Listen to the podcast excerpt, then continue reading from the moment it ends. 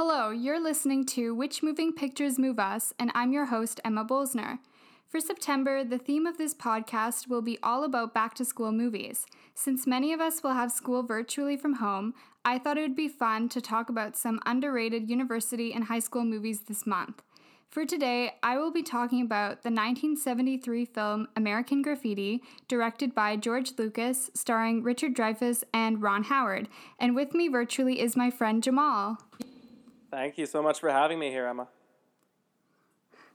No problem. So, for those of you who haven't seen this film, American Graffiti takes place in one night on the last day of summer of 1962 and focuses on four teenage boys embarking on adulthood and enjoying their last night of freedom by cruising the streets, meeting girls, and going to Mel's Drive In, all while listening to some of the biggest songs of the decade. We first follow Kurt, played by Richard Dreyfuss, who is unsure about leaving his small town for university in the morning and thinks he should stay behind. Meanwhile, Steve, played by Ron Howard, wants desperately to leave the town and decides to break up with his high school girlfriend, convincing himself that everyone should enter university single. Toad, played by Charles Martin Smith, on the other hand, cruises the street looking for girls for the first time, and John, played by Paul Le Mat, the cool drag racer, accidentally gets stuck with an 11 year old in his car. So, Jamal, what do we think of American Graffiti? As coming of age stories set over the course of a specific time period go, it was definitely one of the better ones I've seen in a very long time. I thought it was a fantastic film. Yeah. Um, I thought that in terms of George Lucas movies, is one of the better ones. That's for sure. Um, the fact that he did this and Star Wars, like two completely separate but in some ways similar films, is just mind blowing to me. I know. I, I hadn't heard about this film. I find it's very underrated for the classic coming of age kind of trope teenage films, but I thought it was executed and constructed really well, laying out all the characters and then having them change completely in just one night. Yeah, exactly. The overall, like, every single character had their arc, and the way that each arc was developed was just so, like, it was so intricately done. Like you get just enough time with each character that like you're satisfied with where they end up in the end. And I don't know. I thought that just as a character yeah. piece as a whole, it was brilliant. And I found them to be very relatable. And even though this movie is like almost 50 years old, I still found it pretty up to date. Maybe we don't have like Mel's Drive In or those kinds of things, but the characters were very familiar. Mm-hmm. Yeah, absolutely, and yeah, um, for sure. Uh, one of the biggest things that I noticed as well is exactly what you said that each character stands out in their own ways, very relatable characters. Like we have friends that are each of these characters like in our normal day, right? Like John, he's a player type and a car guy and he's always like out trying to like pick up girls and he ends up getting stuck with someone that he doesn't necessarily want to be with. uh, Terry's trying to prove his worth all the time through this new car and he's lying to this girl in order to try to impress her. Like it's stuff that we've all done. It's stuff that we've all been through. So the fact that it yeah. still stands up yeah. today so well because of the characters, it's just it's one of those things that makes this movie so great. Yeah, and I like how it started off with music instantly, the 50s song Rock Around the Clock Tonight. And I was like listening to an interview with George Lucas, and he was saying how he considers this movie to be a musical. And when he was pitching it to the castmates like Ron Howard, he told them it's going to be a musical and Ron Howard was like I don't sing and he's like don't worry nobody is going to sing in this but every scene has a song in it because the radio uh, that Wolfman Jack has is always playing in the background in each scene, which I thought was really cool.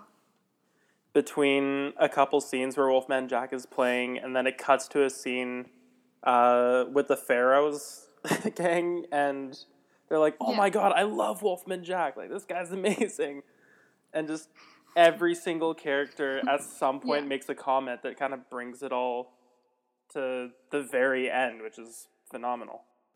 Yeah. So I think maybe we should talk about each character's different storyline first.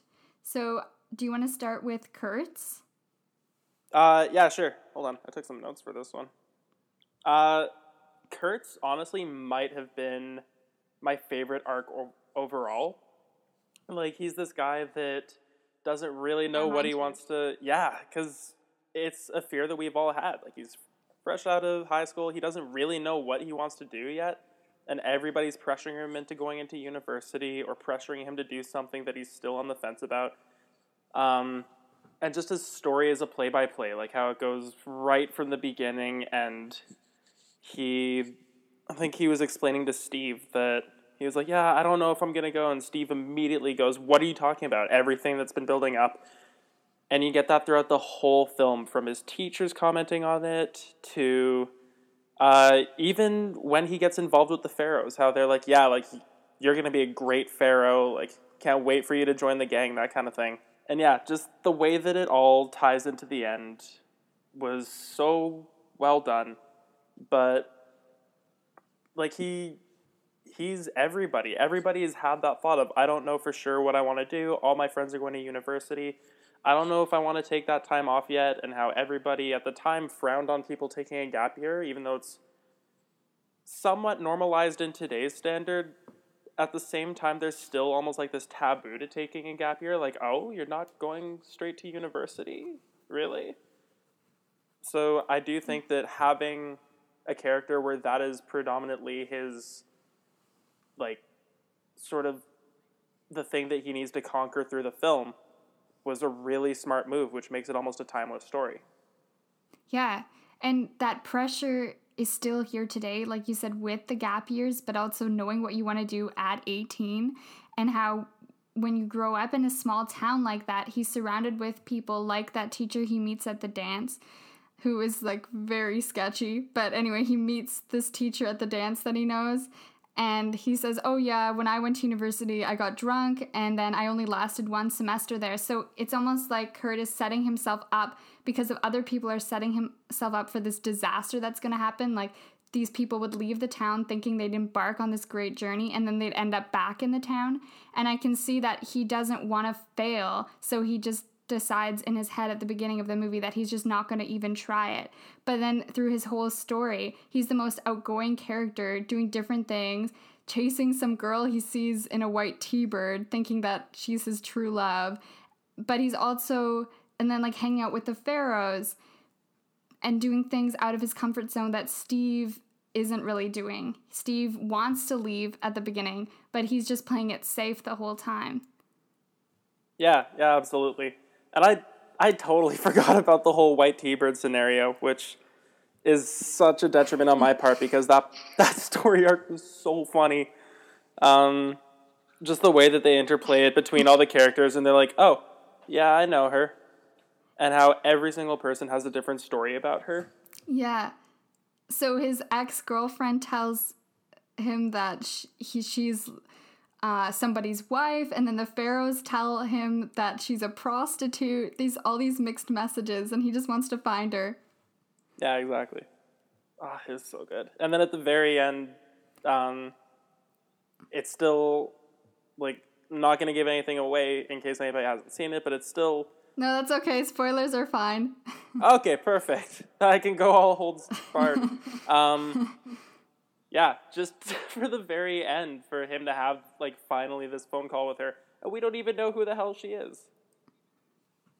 we don't even get to find out her name. Exactly, which I thought was such a brilliant play. I love how when he gets on the plane and he's decided to go to university, and then when he's sitting on the plane, he sees a white T bird on the road. And I just felt like I wanted to hit myself. That feeling, because we've all felt that. It's kind of like letting something go and like trying not to look back, but at some point after you've already made your decision, you're moving on, it comes across your path again. You're like, did I go wrong? Did I do something that I shouldn't have done? did I make the wrong call? And I think because his story is the strongest, but because his motives are the strongest, because his motives are everything we've gone through before in our own lives, and how not just getting, you know, a girl or not being single anymore, but the decision of what you want to do with your life. And at the end of the film, we see this kind of glimpse of what all the four people are doing after and we find out that he's a writer in Canada, which I thought was funny. Oh, that that ending just that was such a punch to to the gut because they don't even show what happens to the characters. It's just in text. Uh, blank died from a drunk driver. blank went MIA. Like I'm like, what? You're just gonna leave us with that? It's like we spend an entire night with these characters and sort of building the characters up and getting to know them over the course of, like I said, like a full night, just to have in text, yeah, this person's dead, this person's missing, this person works for a firm, and this person's a writer. And I'm like, come on, that hurt. It really did because you're so attached to them in this one night, and we don't see any flashbacks. There's no, like, we don't get any glimpse of them before this day. And this is all we kind of have to go on, but we like them all and we're all on their side. Exactly, yeah. I was just gonna say, I think Steve's storyline was my least favorite. I don't know about yours. That's played by Ron Howard. Yes, yeah, that's right. Uh, which I also didn't recognize at first until it started to grow on me, and I'm like, oh my god, yeah, this guy directed Da Vinci Code. um, yeah, I that was probably the weakest story for they me. They all look so young. It was crazy. Oh my god, just watching them all, I'm like, from where you were then to where you are now, how they all were fairly unknown at the time, just getting their footing up. And now, like Harrison Ford, Ron Howard, like it's crazy.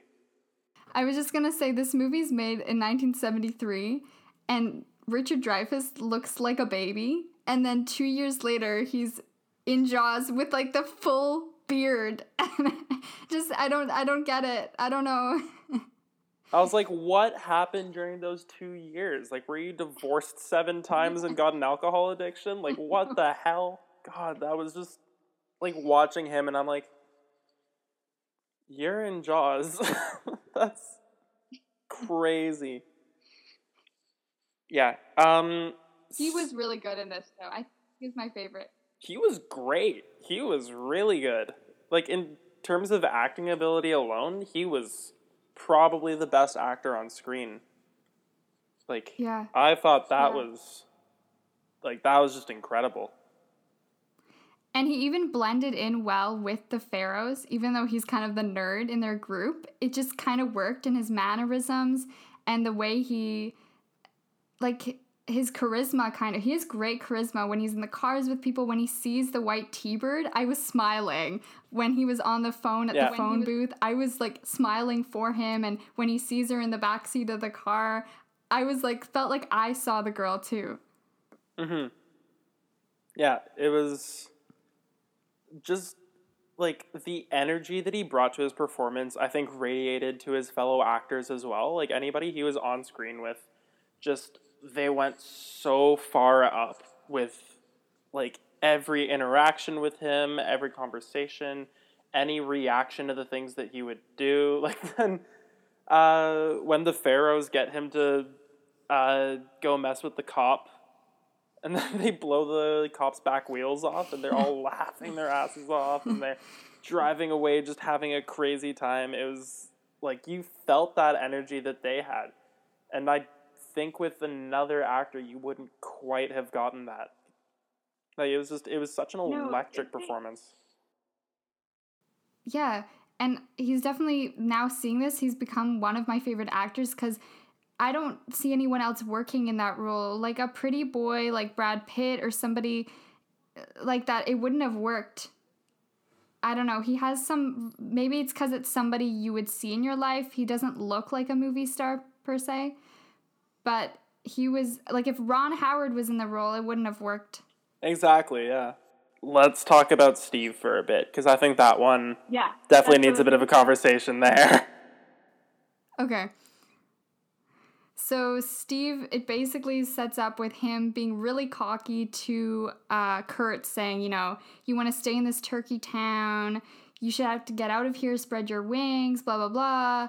And he's decided that in his last night, while he's still in town, he's going to break up with his girlfriend, played by Cindy Williams, and he's going to start fresh, but he's not going to totally break up with her. He just says they should see other people, which is a real slap in the face for her. And then he's just kind of moping around the rest of the film. Yeah, yeah, yeah. Because I think the way that they started him off set up for a really good arc that I don't think they took the time to really put together. Because um, he started as just this total asshole, and he's all cocky, as you said, and he wants to try out this open relationship as an excuse to like see other people and sleep around that kind of thing. And I guess it's just another. It never really goes anywhere until the very end after he's been broken up with, after he learns that she's hanging out with another guy and he gets super jealous, after like all of that. Um, I do you think that in the beginning of the film though, because he was like, "Oh, you want to stay in this turkey town, you don't want to go away to university and have fun," I think that he, like, maybe his reasoning behind wanting to break up with uh, his girlfriend was just that was like his last tie to this town. Like after he's out, he's out. And since she's staying behind, he's like, well, I don't want anything to do with you. I don't want anything to do with the people here. And then obviously as the yeah, story progresses, I yeah. You, I think you could be right. Or I was thinking maybe by keeping like telling Richard Dreyfuss or keep telling Kurt that he was like overcompensating for himself and trying to convince himself that it was good to leave. That was what I thought maybe. Yeah, no, that's that's a good point too. Yeah, I thought just overall though, like, like obviously Ron Howard was great, but his writing and the way that they kind of took his character and developed it just it was it was fine. It wasn't necessarily bad or anything. It was fine. It just wasn't nearly as interesting or as intriguing as the rest of the characters. Like I was always yeah. happy when I saw John on screen with his arc with the 11 year old. I thought that mm-hmm. was so funny and so well done. I thought like Kurt's story was great. Even Terry, like just this guy that's trying to impress a girl yeah. by lying through his teeth, even down to the fact about this car just so well done and so relatable on pretty much every level. Steve, I didn't really get that because they kind of alienated him from the beginning. No. Yeah, and mm-hmm. he's not around. I guess he's only around Toad, but he's not really around any other people. It's just him and his girlfriend, and then it's just him alone. And there isn't much to strive for him. Like, it's just he's just kind of there and every time his scenes came i wasn't really happy i was like i want to get on to the other characters i want to see mackenzie phillips again with john and yeah yeah absolutely yeah again i think that arc overall was about... fine but yeah and yes i want to talk about john oh my god oh that was great oh i love that arc so much that was so good it was it was for me. It wasn't the best arc storytelling wise. I think that definitely goes to Kurt. But goddamn, if it wasn't the most entertaining and just yeah. the most fun. Like between his street yeah. racing and this relationship that he builds with Mackenzie Williams and like just all the trouble they get into along the way to the point where the girls pull up to next to them and throw a water balloon at Mackenzie Williams so they flatten their tires oh, it was it was just so much fun and such a great escape from all the other chaos going around. Yeah. Well, I I say that lightly because there's still the chaos in the sense that like Harrison Ford is chasing after him, trying to beat him in a race for fastest person in the city. But yeah. Mm-hmm. What'd you think? I found him. Well, I at the beginning I thought he was gonna be this big jerk and I thought he was really resentful of Kurt for going to school because there's a line at the beginning where he's like, well, you know, us guys don't get to go to university. And I thought, oh, is he going to be this? I thought he was going to be the antagonist. And then when he's driving in his like really neon yellow car, that already sets up the humor. And then him driving around 10th Street, which is, I guess, where you pick up girls. And when he goes up to this one car and they're like, oh, yeah, would you like you know, our sister wants to go in your car, and it ends up being 11 year old girl. That was so funny. And her comedic, um, I think her character's name is Carol. Her comedic like pauses and the way she delivers her lines is so funny. There's this one line when Harrison Ford is threatening um, John Milner, and she's like, you know, I'm uglier than your car. And then she's like, oh, oops, that came out wrong. Like th- how she executed that was really funny. where she says to him, you know, what are you worried about? with me being in your car, it's not like I'm gonna rape you. Like these things that I don't think anybody said those days. I thought they were really funny. Yeah, holy, that was good. Um, yeah, I thought her character was just really intriguing as this girl that just got tied up in this like car with the guy because she just wanted to be out and have a fun night, which is more or less exactly what happened. Yeah. And he was just trying to get rid of her along the way. It's like, oh, like, you know, what's your address? And she's like, oh, you think I'm dumb, don't you? And he's like, uh, no, not not at all. Their chemistry was so good together. It was done in such like I don't know. For me, it's really flip of a coin with it because you could ask somebody and be like, "Oh, that was weird." Like, it was like this man and eleven year old girl, and there was like this weird chemistry, and I'm like, I thought it was done tastefully. I thought that it could have mm-hmm. gone down such a different road and been so much worse. And I think that the way that that situation was handled overall in that story, I thought honestly George Lucas did a really good job with that one. Because um, again, it could have gone so wrong, and there's so many things they could have done that could have gone like just so badly for Lucas and the cast in the aftermath, especially right now in the yeah. Me Too culture. Yeah. But I thought that yeah. overall it was handled fairly exceptionally. I think also because he he looked older than 18, but I think he was playing 18.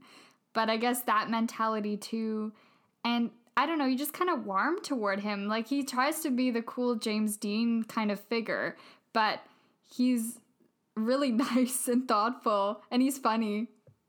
Yeah. Oh my God, his comedic timing as well. It was so good. And he does get his little James Dean moments too. Like he does get to be the cool guy in moments mm-hmm. where it's like he you know, like when he saves uh, Terry when he finds the uh, car in the like hidden away in the garage after those guys carjacked him and they're beating the shit out of him. And he just like pulls the car over and goes over and fights the two guys away. While yeah. Terry is just like drunk and throwing up and making a mess of himself. And how nice of a guy, you know, helping out the nerd. Usually in those American movies, they just show, you know, the hot kind of jock guy being mean to the nerd, but he's so nice to him. Exactly. Well, like look at Back to the Future as well, right? Like sure, like it's a high or it's a time travel movie and it's kind of sci-fi, but it's also very much sort of a coming of age story and a period piece and it goes through like those steps of high school. But at the same time, it does have that nerd character that's always getting picked on by the jocks and yeah. always like all the way up till the end, like getting his ass pushed around and like not willing to fight back yeah. until he yeah. gets that push from our main character. In this case, the nerd is supported throughout the film. It's not like you need to convince him or mm. anything. Mm. He does stuff throughout the movie that's like, yeah, that's there you go. That's how it's supposed to be done. Yeah. That's how somebody would realistically act in that scenario. Yeah. yeah, I was just thinking, not wanting to go back to Kurt, but we don't really see him around uh, Terry and John, do we? Nope. Uh, he's really only just around mm. Steve, other than the very beginning and the very yeah. end. Should we talk about Toad? Yeah, let's do it. So Toad and his real name is Terry. yeah, Terry the Toad. Terry the Tiger, that was it. Oh, what a character. I, I just want to say when we open up this scene of the movie, after uh, we see Steve and we see Kurt, he literally comes into the screen on his Vespa and he crashes right away in the background. and I right away thought, oh, I know this guy's gonna be really funny. and the amount of grease in his hair, I don't think, I think he uses the whole bottle. Yeah, he's just got like. He's the greasiest guy I've ever seen. like boxes and boxes of grease just stashed away in his basement every night before he goes out. Just like, okay, let's go for another. Yeah, holy. The men's costume, like, ah, it was disgusting, but it was so well done. it was just so reflective on his character, too, right? Like, it's this guy isn't very well put together, taken care of. His fashion sense is wacky as hell but he's also a car guy, obviously, from the way that he reacts to Steve's new car. He's like he's one of the boys. He's like one of their number one friends. Like he's kind of everybody's go to. He's the comedic relief, obviously, but he does have his moments. Like he was a good character, but everything is set up in that opening shot. Yeah.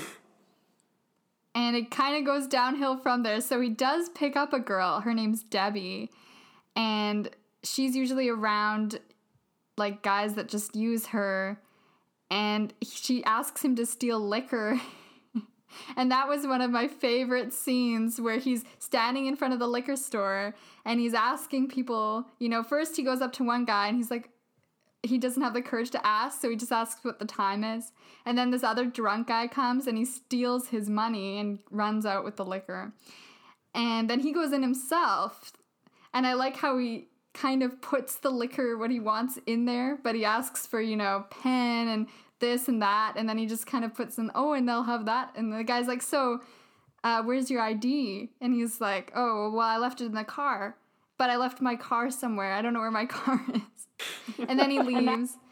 and then he finally sees this other guy while coming out of the store.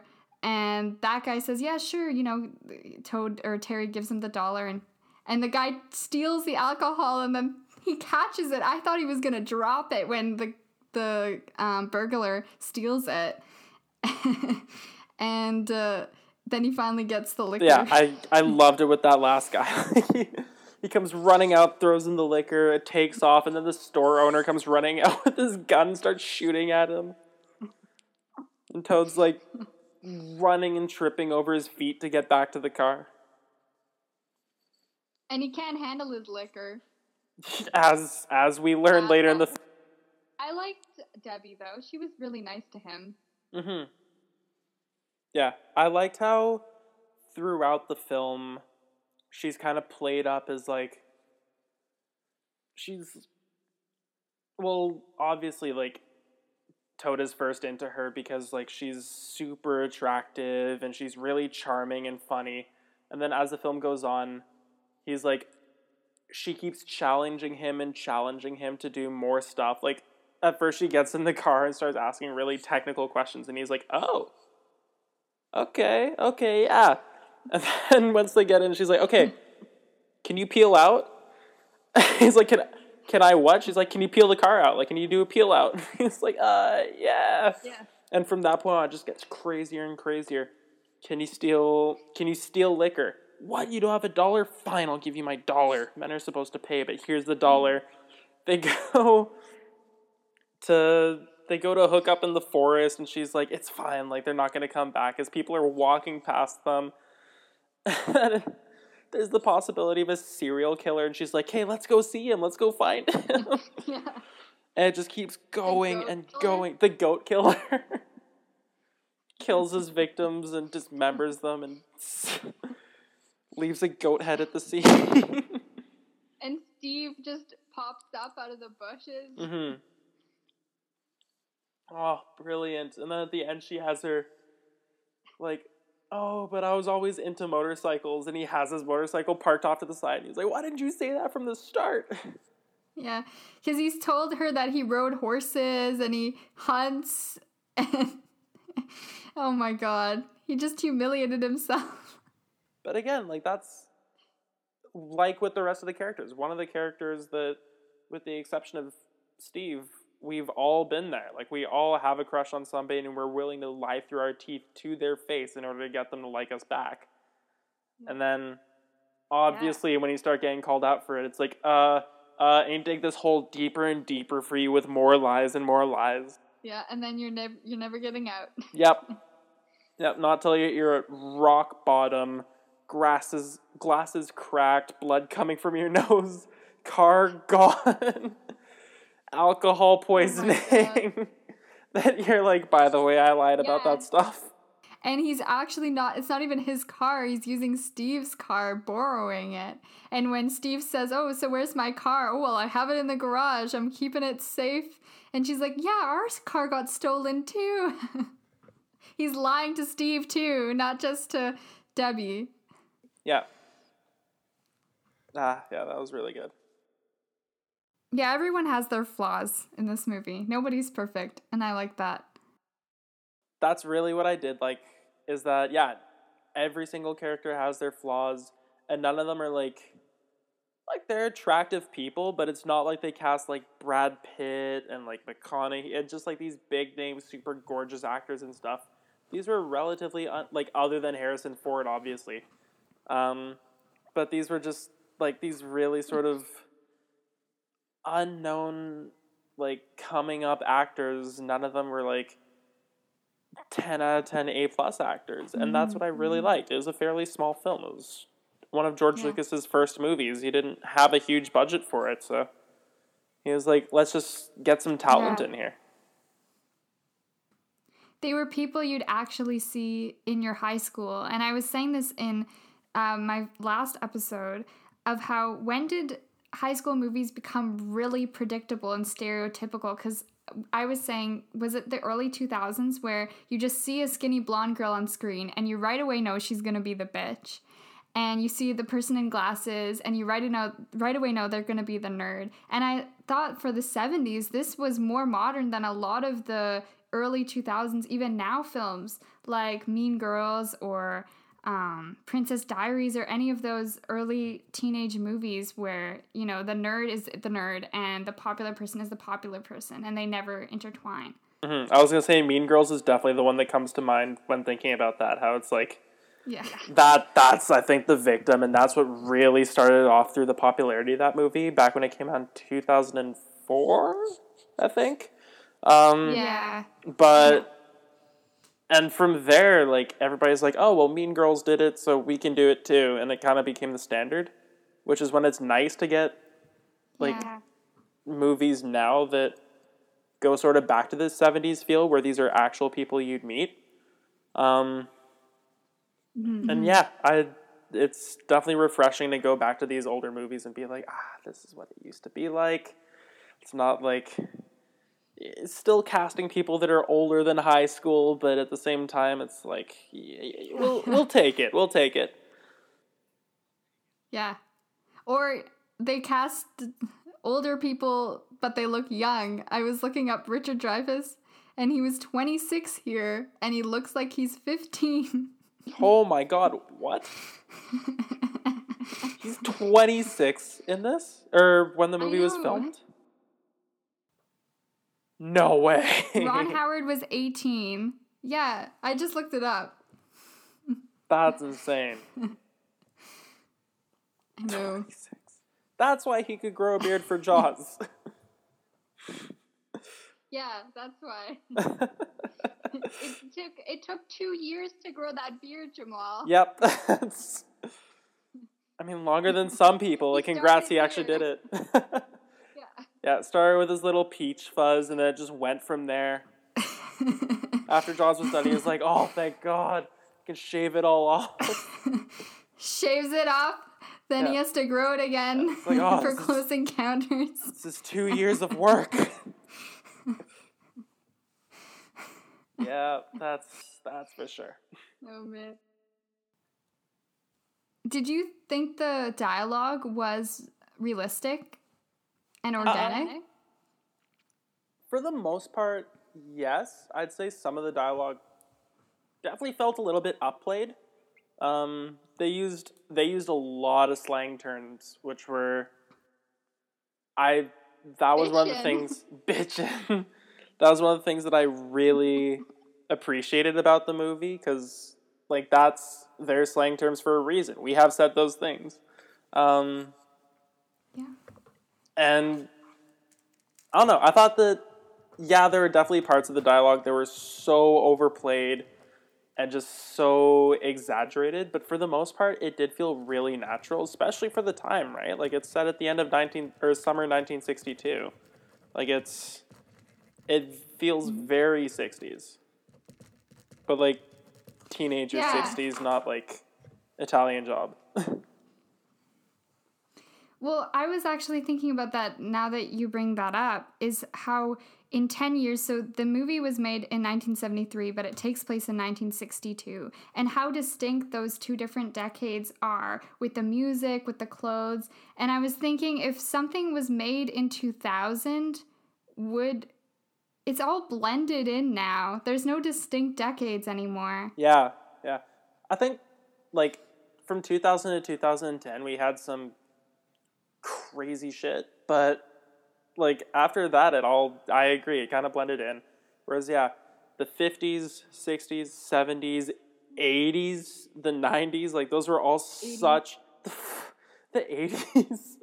Yeah. Uh, but they were all such distinct, like different periods. They all had their own style, their music. Like the '60s was sort of the end of the jazz age, right? Like you had Coltrane, you had Miles Davis, like you had all these big guys, but you also started getting into more like the funk wave, which is where like the '70s and '80s come in, and then like acid jazz and, all And that. John-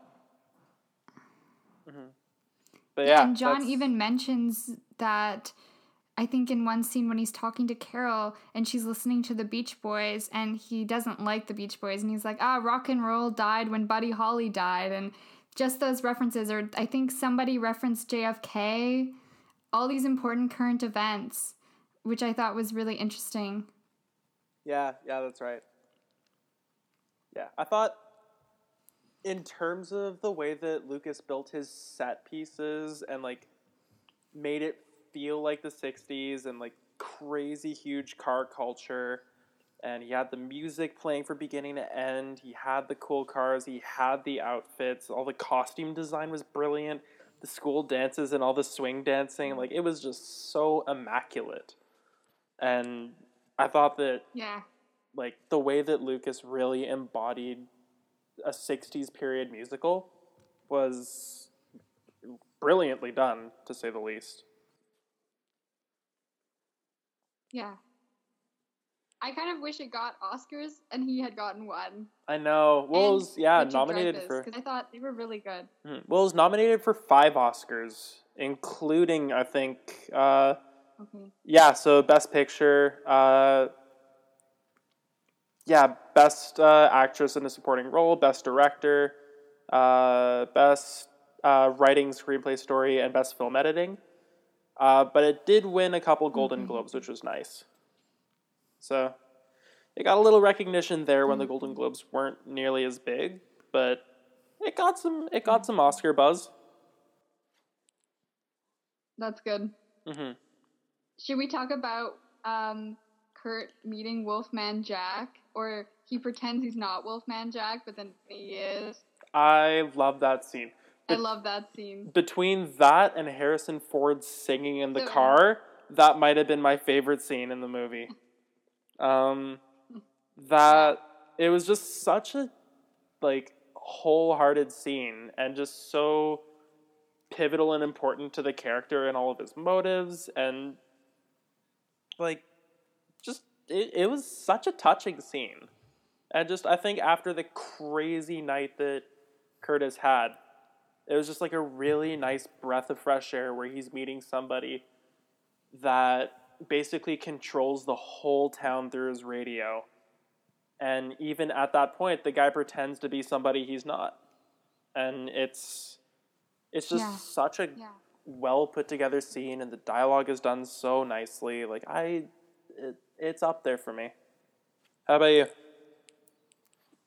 Yeah, yeah, he was finally himself with Wolfman Jack, and I felt like he could, you know, he wanted, he went to Wolfman Jack to find the girl in the white T Bird and asked uh, him to sh- um, read on the radio, like, you know, if anyone knows who this white T Bird girl is, please call Curt, or they didn't have cell phones then, so I guess call this phone booth.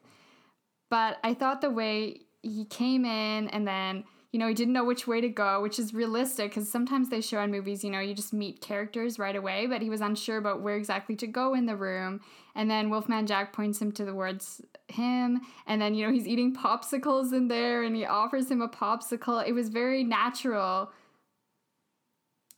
Yeah.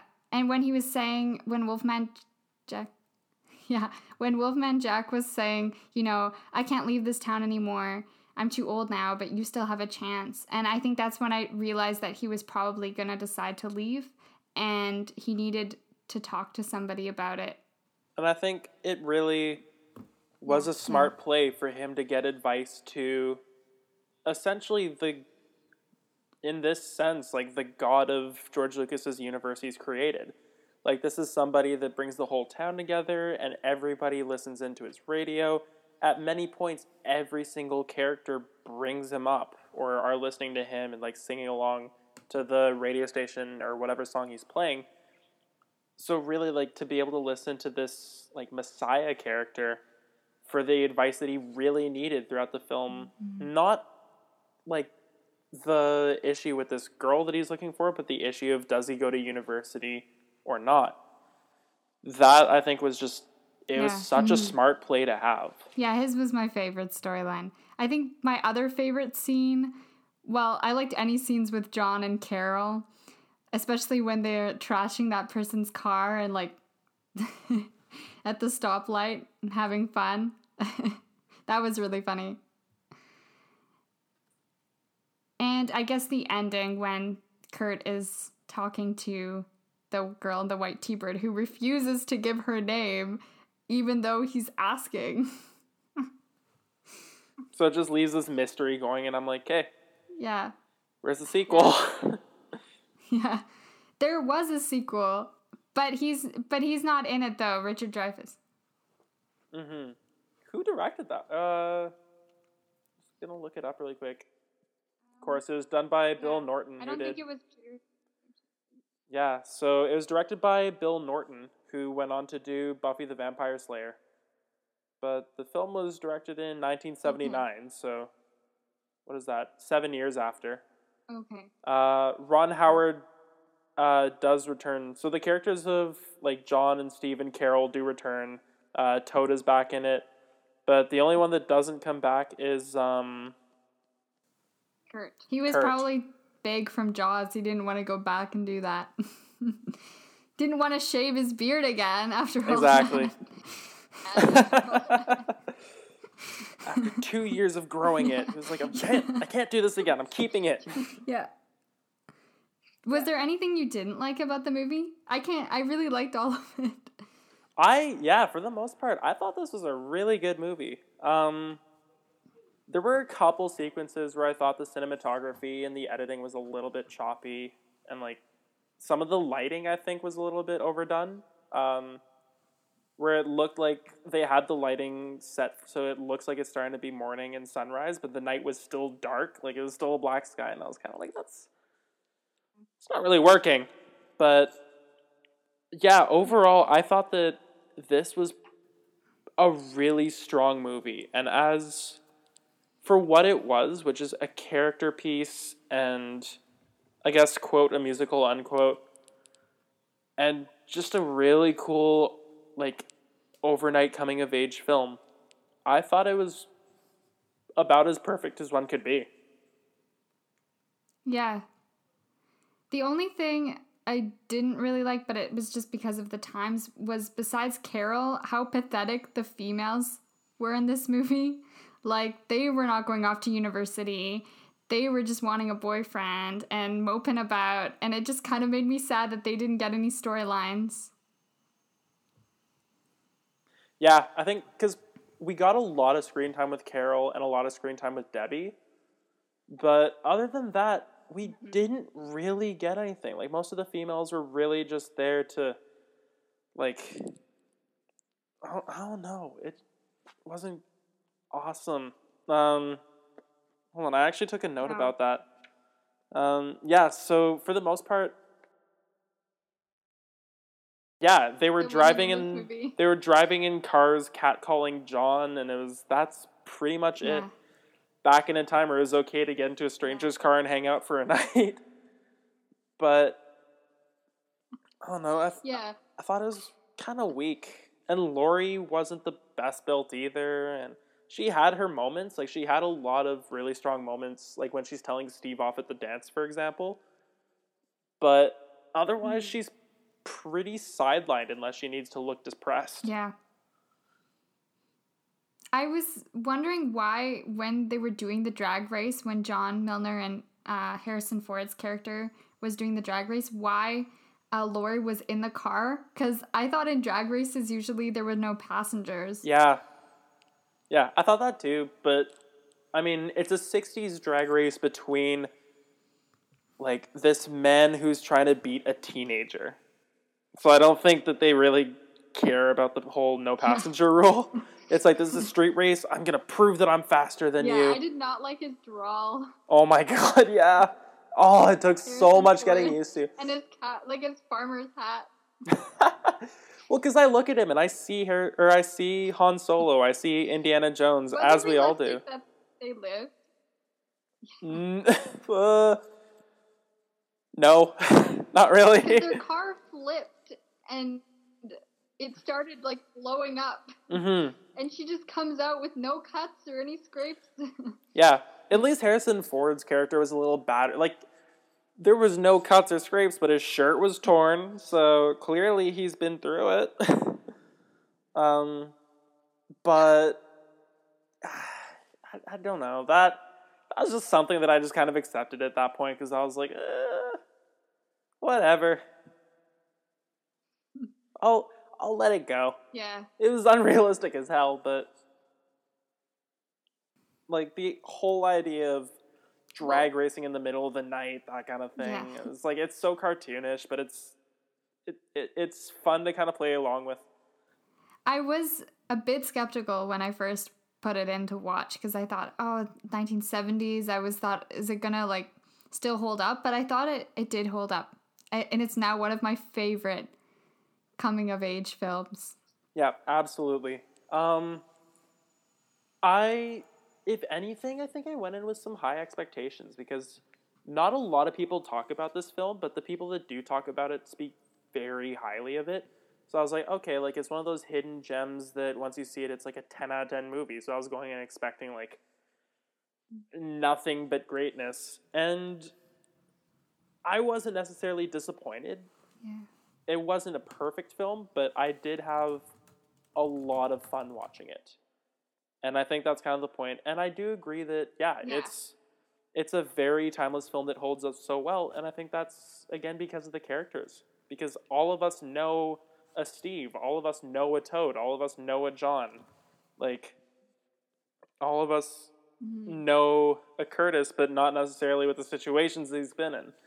Um, and I think Yeah. that that's part of what makes this film so great is how well the characters are written and portrayed. Yeah, and it got ninety six percent on Rotten Tomatoes. I just looked that up. Good. I think it deserves that. for sure. Absolutely. Yeah, that's definitely a reasonable rating for this one. And apparently, I was googling some facts about it that Happy Days, uh, like Ron Howard's big show, was not going to happen if it wasn't for American Graffiti. Really? So I thought that was interesting. Hmm. Yeah. Yeah. Okay. Even though his character in Happy Days is way nicer than Yeah. in American Graffiti, he's a dick. Yeah, yeah, exactly. I'm like, there's, there's no way that's like correlation, but yeah. I'm gonna be completely honest. I still haven't seen did, Happy um, Days. So did um so this is our last judgment now. Sorry. I was just going to say did American Graffiti move you or not? Like emotionally? Not necessarily. I didn't feel like it, it wasn't like I was watching like Schindler's List or anything. Like it didn't really have that emotional effect on mm. me that a lot of other films have. Like hmm. there's coming of age movies that will make me choke up or they will have that effect. Like if you've ever seen mid 90s, that Jonah Hill film they directed about the kid skateboarding, that came out recently. That's one Mm-hmm. or a movie called Dope. You can find it on Netflix. I highly recommend it. Big underrated gem. Um, but this didn't necessarily have the emotional weight that it had so much as it was about watching these characters get into scenario after scenario after scenario and just wondering where is this going to go next this is awesome i think the only time i Yeah. really had any like real emotional connection was i felt a little bit of stress when uh, curtis got involved with the pharaohs after he scratched um what's his name's car and i was like His butt scratched their car. Yep, his butt scratched their car. and I was like, I'm I'm nervous but also excited to see the things that they make him do to make up for it instead of just killing him as they said they would. And Yeah. definitely the way it played out, especially the sequence with the cop Yeah. car was it definitely it didn't necessarily have any emotion to it, but there's still some weight to it that I think reflected in a little bit of anxiety. But mm-hmm. For the most part, it wasn't so much a moving film as much as it was a great end of summer film, as is appropriate since now it's September. Yeah. Yeah. I agree with you. I so there were scenes that really did move me, but I consider this movie and I don't know if it's just cuz of COVID, but I've been trying to watch more feel-good films, and I'd say that this is a really good feel-good film. And if you're thinking about a coming of age movie that really like, you know, moves your heart and like like I would say Lady Bird would be like that for me or a different kind of coming of age like you said with mid 90s. This one won't like make you cry and it won't, you know, be like, "Oh, but I thought in scenes with Curt those really moved me. Especially with the white T-bird and then just moving with laughter with Mackenzie um, or Carol and John. That those were really funny and Toad. Yeah. In terms of positive emotion movement, yes, I would agree. This movie definitely had that for me. It made me laugh, it made me smile, it made me feel warm and giggly and all rainbows and sunshine. It was a really fun movie. Um, at no point was I sad or crying or like any of that. It was just such a good feel good Yeah. movie. And Yeah. definitely one that I will be talking about and recommending quite frequently. Yeah, I'm gonna I'm gonna be recommending this movie. So it's really good. Are there um since this movie does take place all in one day, and I find that really rare in movies, or it kind of just takes place in one night. Are there other movies you like that take place in one day? Uh, there are, but none of them are really coming of age movies. um, Yeah, no, that's okay. It can be any.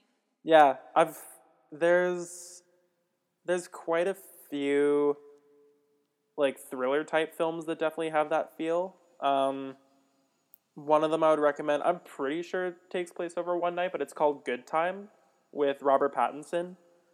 And it's directed by the Safdie brothers, who recently did a film that's been getting a ton of buzz last year called Uncut Gems, which was like Adam Sandler's Return to Glory. Oh yeah. Yeah, so Good Times was their first film, and same deal. It's so stressful, and it just takes these characters and puts them in a situation that goes from bad to just worse as the movie goes on, and it's so hard to sit through. But it is so masterfully done, and it's just such an exercise in tension throughout the film that is done so well. Um, I'm just trying to think of others. I I know there's more. Yeah.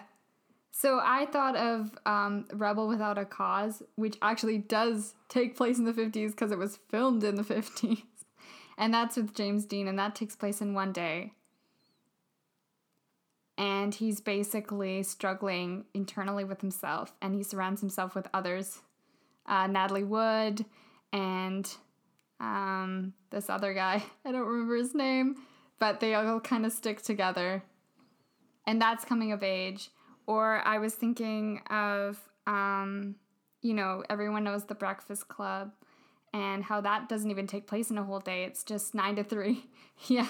Yeah. Yeah. Yeah, it's like a school day in detention. Ah, I love that. Yeah, I can't believe I forgot about Breakfast Club. Um, another one is obviously Ferris Bueller's Day Off. That's one that, when looking at a coming of age film, everybody turns to because that's one of like the coming of age films. Like it, it's Ferris Bueller's Day Off. Yeah. um, Yeah. They go to a freaking parade. Exactly. in in the parade. Mm-hmm. God, that movie was so good. Um. Otherwise, I think yeah. Ferris Bueller is my favorite John Hughes. Oh, easily, easily, It's so good. It was- Yeah, But I have to say, American Graffiti is now my favorite one day movie. yeah. I'd I'd have to say so too. If we're not counting Die Hard, then yeah, maybe. I've never seen Die Hard, so I don't know. You've never seen Die Hard? What is wrong with you? no, I know. No. Oh, I ah. know. I want to go into movies and I've never seen Die Hard. greatest Christmas movie of all time. You have to come on again if I do Die Hard. Absolutely. Any excuse to watch that movie, I'm in. Um, another one I just thought of is uh, I don't know if you've ever seen it, but it's called Twelve Angry Men. Um, oh, yeah. I had to watch it in uh, Mr. Tanabe's class. yep, yeah. I watched it in. Uh, God, I think it was English ten or eleven. I think I was in Yeah, Miss Lacamentas' class. I think it was great. Mm-hmm. Yeah, I'm pretty sure it was either Miss Lacamentas or Miss Gill. Yeah. Yeah. Brilliant film. So good. And yeah, over the course of one very long, hot day. Yeah. Everyone's sweating like a pig. Yeah. No air conditioning. Yep. They're opening the For windows. trial of a boy. Yeah. Ah, brilliant film. That's Highly with, recommend. um, what's his name? Um, Henry Fonda, right? Yeah, Yeah, that was Henry Fonda. Um, who else? Yeah, it was Henry Fonda, uh, Lee J. Cobb, Martin Balsam, um, a couple other people. Unfortunately, I can't remember who. But yeah, that was Yeah. maybe my favorite Henry Fonda film. I should rewatch that because when I was watching it, I think when you watch things in a school setting, you just kind of think, oh, this is for school. But I feel like I should rewatch it now. Yeah, absolutely. That's yeah. One of the things I've found is that watching something in school versus watching it in your free time is just so much more rewarding because in school it feels like a chore, whereas when you're watching it on your own, it's Yeah. very much a choice. So you're like you're paying attention a whole lot more than you are in school. Do you have anything left you want to say about American Graffiti? Um. No, I think I I think I got all my thoughts across. I personally I love this film. I really really enjoyed it, and I'm hundred percent gonna revisit it just to see if there's anything else I can get out of it. But as just a fun movie to just kind of like throw your stuff down when you get home from work and turn the TV on and put on Yeah. for a couple hours. It's a good one. Yeah. I just gotta say, I think Richard Dreyfuss has the best tabs on the best summer movies. I mean, he has Jaws, he has this, and he has Stand By Me. I, I, I think he just has the best summer movies any actor could ever have. Yeah, like you can't miss. Like that's No. you really pulled through. Close Encounters. yeah. I think Jaws is like the most rewatchable film for Oh, I've seen Jaws too many times to count. Like I've probably wasted a couple of years of my life just watching that movie so many times. You can start it at any time, and I feel like you could do that with this movie. And it's not just because of his presence in both, it's just the stories are so good. And yeah, just like the use of music was so brilliant, and it's it, ah, I love it. I love this movie. We gotta go download the soundtrack now. Oh, so hundred percent. listening, go download the soundtrack. Yep, download the soundtrack. If you haven't watched the movie, do that. yeah.